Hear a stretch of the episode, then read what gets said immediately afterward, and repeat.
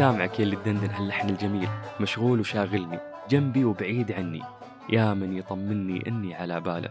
للفنان طلال مداح الله يرحمه وكلمات فتى الشاطئ. لكن هذه المرة بنمر عليها مع الفنانة ابتسام لطفي اللي حبت هذه الأغنية من كل قلبها. ولا تزال تدندنها حتى تاخذنا معها لجو من الذكريات والطرب الأصيل. إن غاب عني يوم حرم عيوني النوم.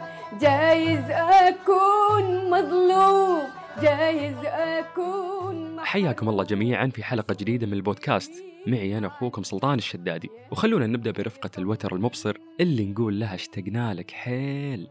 يا حبيبي أنا أنست أنا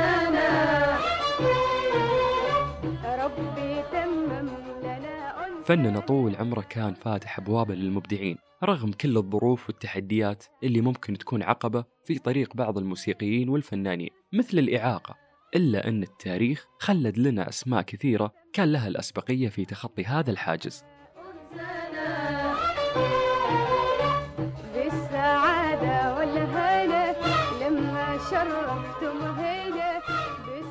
هذا صوت الفنانة ابتسام لطفي القامة الفنية اللي تطربك بصوتها الدافي من كل موال غنته وبكل محفل شاركت فيه.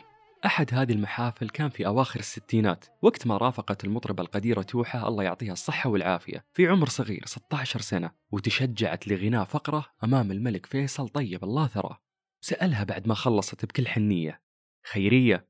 وهذا اسمها الحقيقي. تخيري بين اثنين قيمة مالية أو قطعة أرض. وبدون تردد وبحسم جاوبت. أبغى أكون أول صوت نسائي يغني في الإذاعة السعودية. وكان لها اللي طلبته وهي في موسيقانا من الناحية التوثيقية أول فنانة سعودية رخص لها الغناء في الإذاعة وأثبتت نفسها في الوسط الفني بصوتها الشجي بمرحلة كانت مليانة بالنجوم. يا حبيبي ده أنا قلبي معاك. خاضت الفنانة ابتسام تعاونات فنية رفيعة الصيت جمعتها مع رموز الفن المصري أيامها مثل الصنباطي ومحمد الموجي والشاعر أحمد رامي وغيرهم.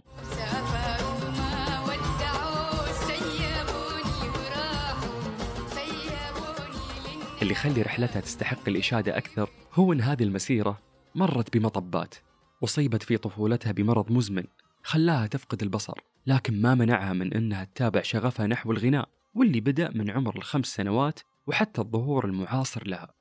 تطري لي عبارتها الشهيرة. عمري ما زعلت أني كفيفة. مع امتنانها للشاعر طاهر زمخشري اللي دعمها في بداية مسيرتها وعرفها على كثير من المبدعين في المجال الموسيقي من السعودية ومصر. ويمكن لاحظتوا اهتمام المواهب الجديدة بإعادة شيء من أغاني الفنانة ابتسام لطفي اليوم.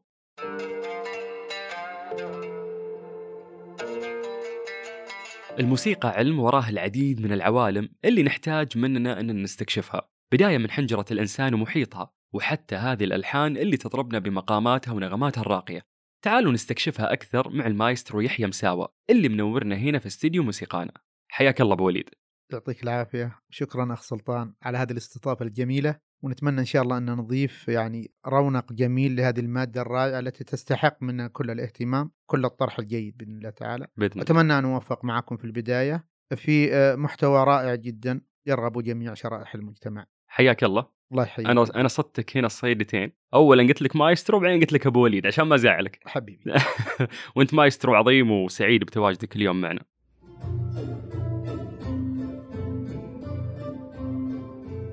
آه، من أي مرسى يعني تحب أبدأ معك مايسترو يحيى؟ من شغفك بعلم الموسيقى أو من عند اهتمامك بالجملة الموسيقية والتراكيب اللغوية؟ وأنت يعني ما شاء الله عليك رجل متذوق جدا للفن.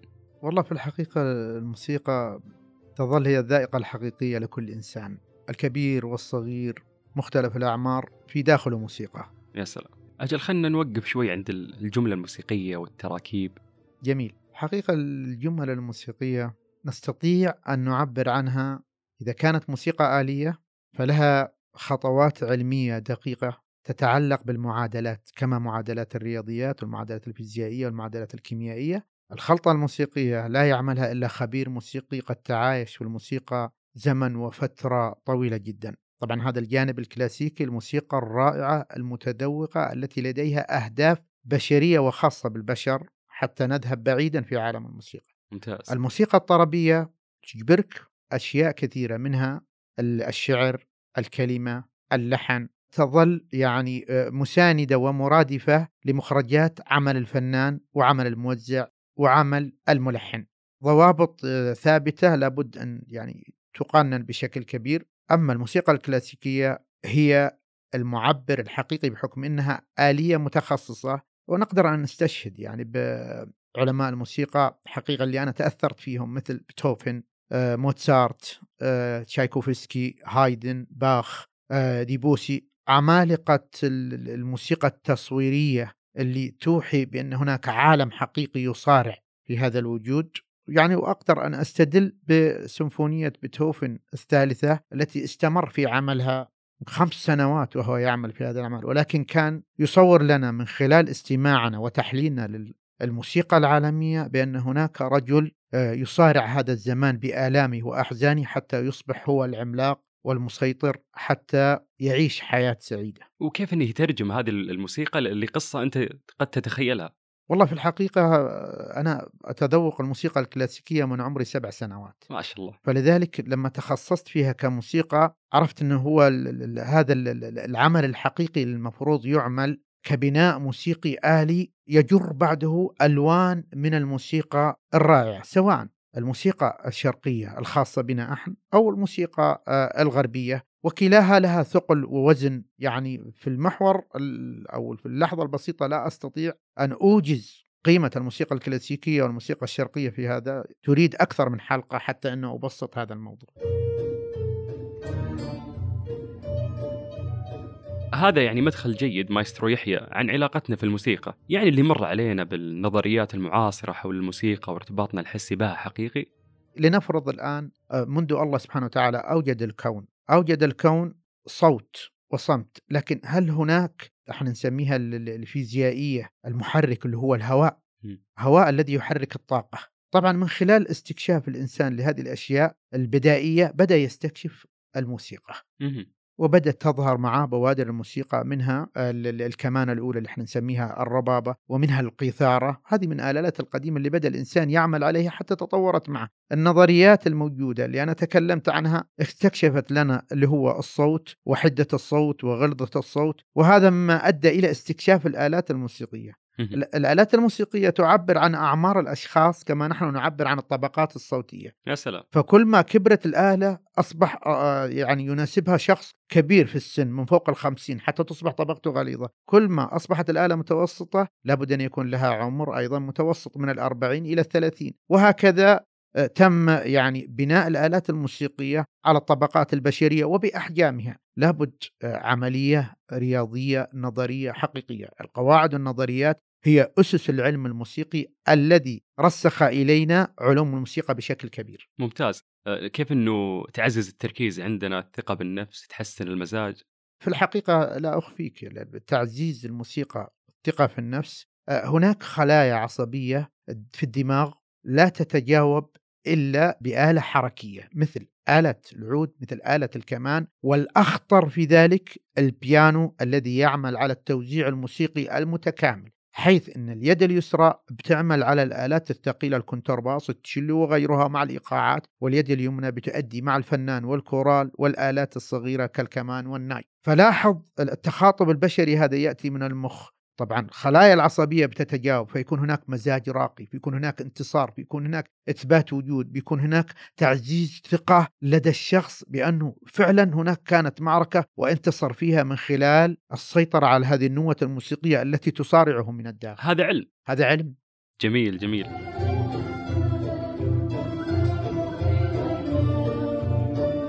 المايسترو هو الأستاذ وهو الكل بالكل في أي فرقة موسيقية. حتى كبار الفنانين يسألون عن يعني قائد الجوقة قبل أي أحد ويحسون إذا كان موجود بالأمان. كيف يتدرج الموسيقي حتى ينال يعني شرف المايستروية؟ إن صح التعبير. كذا أسميها. سؤال سؤال جميل ويغفل عنه الكثير. من الناحية العلمية الدقيقة أخوكم كما تخصص في قيادة الفرقة من عمري وأنا 16 إلى أن أصبح الآن ما شاء الله يعني بقود أوركسترا الموضوع مش سهل أنك تصبح قائد فرقة. خلينا نضرب مثل عن مثلا فريق كرة القدم. يستطيع أن يلعب فريق كرة القدم بدون مدرب وخطط؟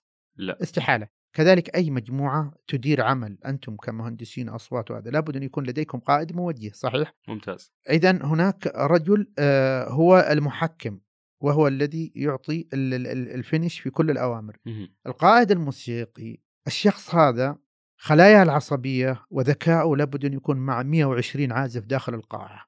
يعرف جميع تفاصيل من الإيقاع إلى آخر واحد على اليسار وإلى آخر على اليمين تفاصيل وحركات ودقة الآلات الموسيقية بنبراتها ونغماتها وحسها وجوهرها بأحاسيسه ومشاعره. بإمكان قائد الفرقة أن يقود برمش بعين بشفة بنظرة بغضب بحزن.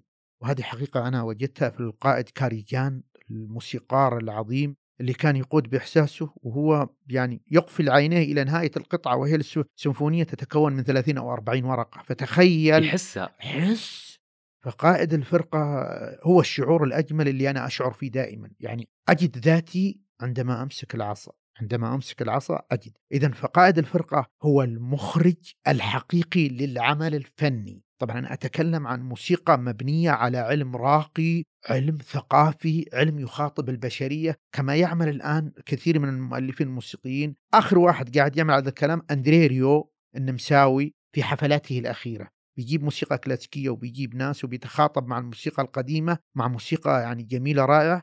ويقود وهو يؤدي على آلة الكمان أنا أتكلم الآن عن المايسترو اللي يمسك العصا.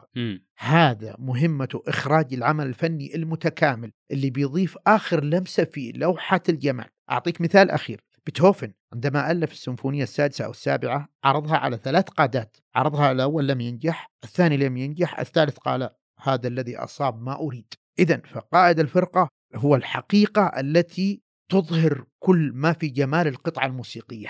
ممكن تكون فرقة مكونة من خمسة أشخاص ستة أشخاص ولكن أعرف أن هذول يبدوا مع الإيقاع وينتهوا مع الإيقاع ليس هناك حس إخراجي. لكن لما تكون فرقة أوركسترا أمامها قائد فرقة فأعرف أن هناك تمثيلية تحتاج مخرج رائع حتى أنه يضيف أجمل مما عمل المؤلف والملحن. ويعرف كيف تبدأ وكيف تنتهي بالضبط. أكيد أكيد أكيد. آه مايسترو يحيى وش آلتك المفضلة؟ وكيف تعرفت عليها؟ والله في الحقيقة آه، الآلات الموسيقية اللي عزفت عليها كثيرة بالذات الآلات الغربية من الإيقاع إلى السكسفونات إلى الترومبت إلى إلى إلى إلى حتى أني أصبح قائد فرقة ملم لابد أني أتخصص. طبعا النظرية هذه في عالم ال- ال- ال- الوفود البريطانية والأمريكية والباكستانية اللي جت حضرت لي أكثر من حفلة كانت مندهشة تقول إحنا يا دوب آلة آلتين فقط وبعدها كذا قائد فرقة. أنت كيف يعني فشافوني أمسك مرة سكسفون مرة أمسك درامز مرة أمسك سكس طبعا أنا هو تطفل واجتهاد ذاتي لكن حتى أصبح مسيطر وأصبح مؤلف وأصبح موزع وأصبح ملحن لازم تحاول تكون ملم. ملم بكل ما حوالي لأن العازفين أذكياء. إذا وجدوا قائد ضعيف أو معلم ضعيف بدأ يخوض المعركة بالطريقة التي يريدها. مثلا؟ بعطيك موقف لقائد فرقة في واحد من الآلات الك- الكمانات أو التشيلو انقطع عليه واحد من الوتر وجاي يقول لقائد الفرقة أنا ما أقدر أعزف يعني فآلتي مصابة. قال له لا يا حبيبي خلي الوتر هذا أنا ما أبغى أعزف على الوتر الثاني واطلع من القرار للجواب وقول الجملة وخليك مع أخوياك. آه. شوف كيف القوة الفنية. كذلك هذا العمل اللي إحنا نعمله مع جميع طلبتنا فالموضوع موضوع ترى موضوع نفسي حسي جسدي حب ورغبة ولابد أن تكون كقائد فرقة الجميع في قبضة يدك. جميل الكلام آه، ملف تعليم الموسيقى أحد أبرز ملفات هذه المرحلة. وأنت ما شاء الله عليك يعني أستاذ ومعلم موسيقي يحب الصغار قبل الكبار. فودنا لو تعطينا صورة عن تعليم الموسيقى اليوم وعن الاهتمام فيها يعني الاهتمام والإقبال عليها من المجتمع. في الحقيقة بالنسبة كالرؤية الجميلة التي أطلقها اسمه سيدي ولي العهد محمد بن سلمان رؤية أثلجت صدورنا الكبير قبل الصغير. وضع الرجل الناس على طبق من ذهب انطلقوا. الدنيا فتحت لديكم. الآن ليس لدينا أي عذر في إبراز ما لدينا من ثقافات وليست جميل. الموسيقى فقط. صحيح. بإذن الله تعالى بإذن الله تعالى ما أتطلع أنا من الأجيال التي أقبلت لدي وشغفها سنكون من الدول الراقية المتقدمة في كل الثقافات وأراهن على هذا الشيء. يا سلام. وأولها الموسيقى بإذن الله تعالى. طبعا الوزارة ثقافة اجتهدت وجالسه تعمل بشكل راقي، يشكر سمو الأمير على اجتهاداته، يشكر كل الفريق العمل اللي جالس بيقدم ليل نهار، تشكر الهيئة على اجتهاداتها، يشكر معالي المستشار على كل ما قدم إلى الآن، الكل يعمل على قدم وساق للرقي بهذه القارة التي تستحق منا أجمل ما نقدم في جميع الفنون وخاصة الموسيقى نراهن على ذلك لوجود المواهب. ممتاز. ذكرت قبل شوي آه، اسم آه، ولي العهد صاحب السمو الملكي الأمير محمد بن سلمان سيدي آه، حبيب شعبه ومهندس الرؤية. ونعم والله. نعم آه، والله. كان يعني أكثر خطاباته يتكلم عن شغف السعوديين والسعوديات. شبابنا وأنت قبل شوي ذكرت إنه في برضو في شغف وإنه كيف إنه في جيل الآن قادر يعني يحمل هذه الراية الموسيقية الأكاديمية. نعم. فسولف لي عن طلابك يعني تجد فيهم هذا الشغف؟ في الحقيقة آه، يعني طلابي لو أقول لك من مختلف الأعمار من مختلف الفئات من مختلف يعني فيه مكفوفين وفيه أطفال وفيه كبار سن يعني آه، إلى إلى سبعين. ما شاء الله إلى سن السبعين وهو بيجلس يدرس بيانو وبيدرس موسيقى وبيتعلم. شعب شغوف شعب لديه طاقة. أنا لم أراهن على نجاح ال- ال- الأكاديمية اللي عملتها لأن أعرف الطاقات الموجودة بأن لديها استعداد على تطوير ذاتها. يا سلام. وهذا ما ألاحظه بسم الله ما شاء الله في معهد ثقف ارتقاء بالموسيقى إلى أبعد الحدود. يا سلام.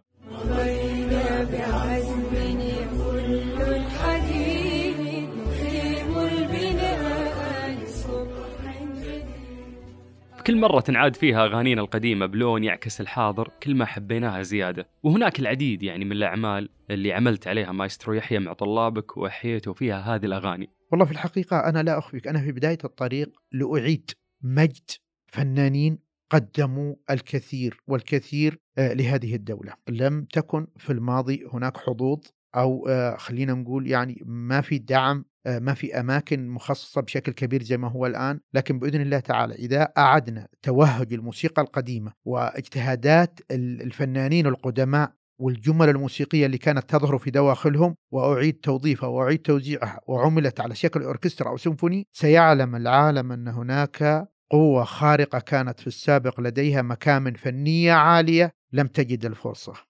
أو ما, كان عنده خلينا نقول الانتشار الكافي. نعم نعم حظوظ الانتشار الكافي. ممتاز. آه، هذا أيضا مدخل جيد. يعني أسألك فيه سؤال بسيط. وين وصلت الموسيقى السعودية في الوقت الحاضر؟ وين وصلنا حنا؟ والله في الحقيقة آه، الموسيقى آه، في طور البناء وطور التصحيح وطور التوثيق العلمي الممنهج. تشكر الوزارة على الآن على إطلاق الفرقة الوطنية بداية بناء رائع. أتمنى أن تستمر في التوهج حتى آه، نستطيع مقارعة الدول العالمية بالفرق بالمهرجانات الكبيرة آه، بعطاءاتنا المتلونة بالمحافظة على تراثنا التاريخي الأجمل والأروع لهذه البلاد الغالية. ممتاز.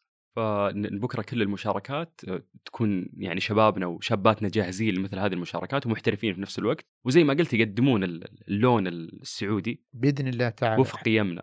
نعم إحنا عندنا شباب قادرين ولا أخفيك الآن أنا لما صنعت الفرقة في معهد ثقف وشاركت بها في العشاء قلت أنا سأغامر. أنتم معي؟ قالوا أنا معك. وضعت كورال نسائي وشباب بسم الله.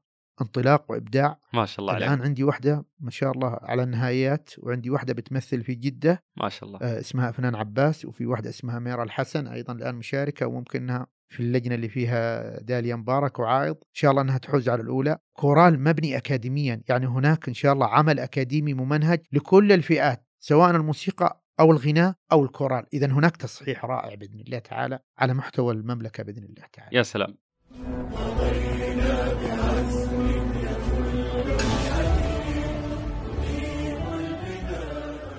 آه مايسترو لو في جانب من جوانب الموسيقى ودك الناس تهتم له أكثر من غيره يعني ويسلطون عليه الضوء لأنك أنت تشوفه مكون جوهري وأثره كبير وش بيكون؟ الجانب الموسيقي مم. والله حقيقة أنا الجوانب الثقافية كلها عامة أتمنى أن نبحر فيها بالنسبة للجانب الموسيقي هو الجانب ال- ال- ال- الآلي الانفرادي حتى أننا بنقدر نتصاعد شيئا فشيئا. متى ما بنيت المهارة وصقل العازف بشكل كبير نستطيع أن نصل إلى الجوهر العالي ألا وهو ال- الارتقاء بالفرقة الموسيقية العالمية الاحترافية. بإذن الله سنصل للاحتراف. بإذن الله. وكلامك يعني مايسترو يحمس لهذا الشيء. الله يعطيك العافية. وقد تكون أنت من الناس اللي قاعدين يعاصرون يعني آه، هذه المرحلة. والله أخ سلطان أنا لا أخفيك. أنا آه، شعرت بالحزن في داخلي في السابق لأني كنت أتمنى أن أجد ضالة تعليمية أو مكان ألتجي إليه أو أو فكنت آه، أجد مأساة. آه، موقفي الحقيقي واللي عزت في ذاتي وجعلني أتفرد بالعمل الفني وأعمل هذه الأكاديمية وأحاول أسبق الوقت قدمت لي عصا قيادة موسيقية وعمري 16 وأنا في العراق أبان مشاركة الجيش السعودي قبل غزو الكويت بأربعة أو خمسة أشهر أمام صدام حسين وأيام آه، صاحب السمو الملك الأمير سلطان. كان هناك فرقة مكونة من 140 عازف سعودي. فتخيل أن تقدم لك عصا القيادة لما تعود إلى الرياض ويقول لك قائد الفرقة أنت ستصبح قائد فرقة موسيقية وأنت لسه صغير. فهذا ما عزت لدي الوجود والذات. الآن أريد أن أصنع جيل موسيقي بعيد عن الاجتهادات. وأنا أرسلت لهم اليوم رسالة في آخر كلاس قلت أنتم المنطلق الحقيقي للموسيقى الحقيقية. ابتعدنا الاجتهادات الآن كلها فرائض نظريات موسيقية على أعلى مستوى. بإذن الله تعالى الحقائب ستنطلق حقائب التوزيع حقائب التأليف حقائب القيادة حقائب علم الموسيقى حقائب التاريخ الموسيقي الغربي والشرقي. عندها سيصبح لدينا موروث علمي. أنا أريدك أن تظهر إلى أي مكان أي دولة وأن تتحدث عن الموسيقى برقي إذا نحن نستهدف الثقافة الموسيقية. يا سلام يا سلام. لعل الفرصة اليوم أعظم والخبرة أكبر. فحديثك مايسترو مثل النغم متدفق وبناء ولعلي أختم بسؤالك عن أكثر وتر مبصر أثر عليك في مشوارك الفني. الدراما كثيرة. الحياة الموسيقية مليئة بمعترك كبير جدا. أنت يعني أقولها لك بكل أمانة. بليغ حمدي من أعظم الموسيقار واجه. مم. محمد عبد الوهاب واجه. رياض صنباطي واجه. سيد مكاوي الك... واجه. إذا عمالقة الموسيقى في العالم العربي واجهت فطبيعي أن أي موسيقى على وجه الأرض لابد أن يواجه مآثر ومعضلات ومشكلات ولكن يبقى الجوهر الداخلي والإيمان بأن هناك ثقافة موسيقية تستحق الاعتناء وتستحق الرسالة الفنية ما دام بإذن الله تعالى سنصل مع هذه الرسالة إلى أرقى رسالة بناءة تخلق لدينا مجتمع راقي مثقف. الموسيقى تعمل على الرقي. الموسيقى تعمل على التفريغ الشحنات. الموسيقى تعمل على الجانب الذكاء. وهذه أنا أقولها لك من خلال ممارستي 38 سنة من خلال الأجيال وانطلاق والشخصيات اللي تغيرت والسلوكيات اللي تغيرت في المجموعة اللي أنا بأشرف عليها. جميل. أصبحوا الآن قياديين. كان في البداية من منطوي منعزل البريك خمس دقائق ويا الآن أصبح أنا آه، أريد أن أصعد أريد أن أقول أريد أن أتكلم أريد أن أتحدث. تغيرت إذا الشخصية. تصنع تصنع ثقافة تصنع شخصية. نعم الموسيقى تصنع شخصية. مهم. أقولها بكل أمانة. الدول التي لم تعاصر الموسيقى منذ الطفولة في أجيالها فقدت المعزز الحقيقي للجانب التعليمي للمواد العلمية الثقيلة. يا سلام يا سلام.